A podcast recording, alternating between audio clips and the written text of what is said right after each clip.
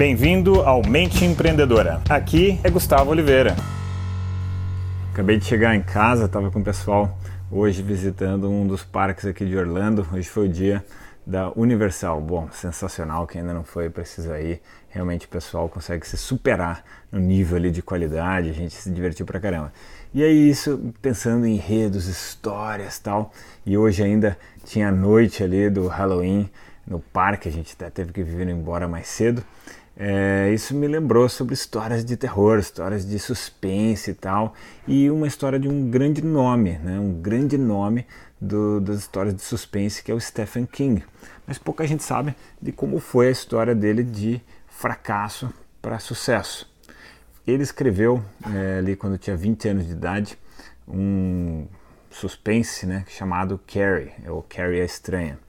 E ele tentou um monte de lugares, ele tentou em 30 editoras emplacar o seu livro, mas a resposta era sempre a mesma. Esse seu livro não vende, essa história não vende, porque isso eles chamam de uma, uma utopia negativa. Né? Então, o tipo de é, ficção científica que ele escrevia, o pessoal falava que aquilo não vendia, não vendia tal, e foram desencorajando ele, desencorajando ele, ele pegou e jogou no lixo, imagina, o manuscrito ali do, do Carrie.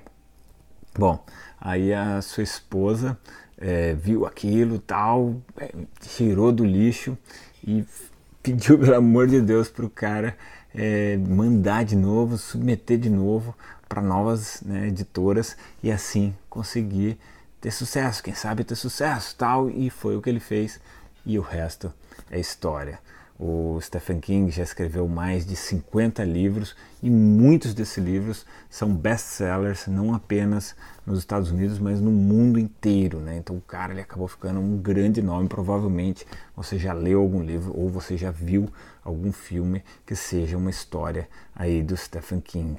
Então, nossa, esse tipo de história me motiva muito, me faz pensar muito né, de que de repente às vezes, às vezes a gente tem ideias geniais que o mercado ainda não sacou que aquilo é uma novidade, é um negócio novo, é uma coisa que vai criar às vezes até uma disruptura de mercado e, e a gente pode jogar na lata do lixo, como ele fez, uma grande ideia por a gente não insistir nos nossos sonhos. Pode ser que às vezes né, o sonho demore a acontecer, mas eu gosto mesmo de ler essas histórias, estudar e contar, ensinar isso para os meus alunos, principalmente quando eu vejo que eles têm um potencial muito grande e não sei, de repente, esse pode ser o seu caso, beleza? Então, se você gostou desse episódio, dá uma curtida aqui para mim e me siga né, nas minhas redes sociais e me siga lá no meu podcast, caso você ainda não tenha conhecido. Se você já estiver me escutando aí pelo podcast, compartilhe isso com algum colega. Beleza, galera? Então vou deixar aqui para vocês um grande abraço. ass.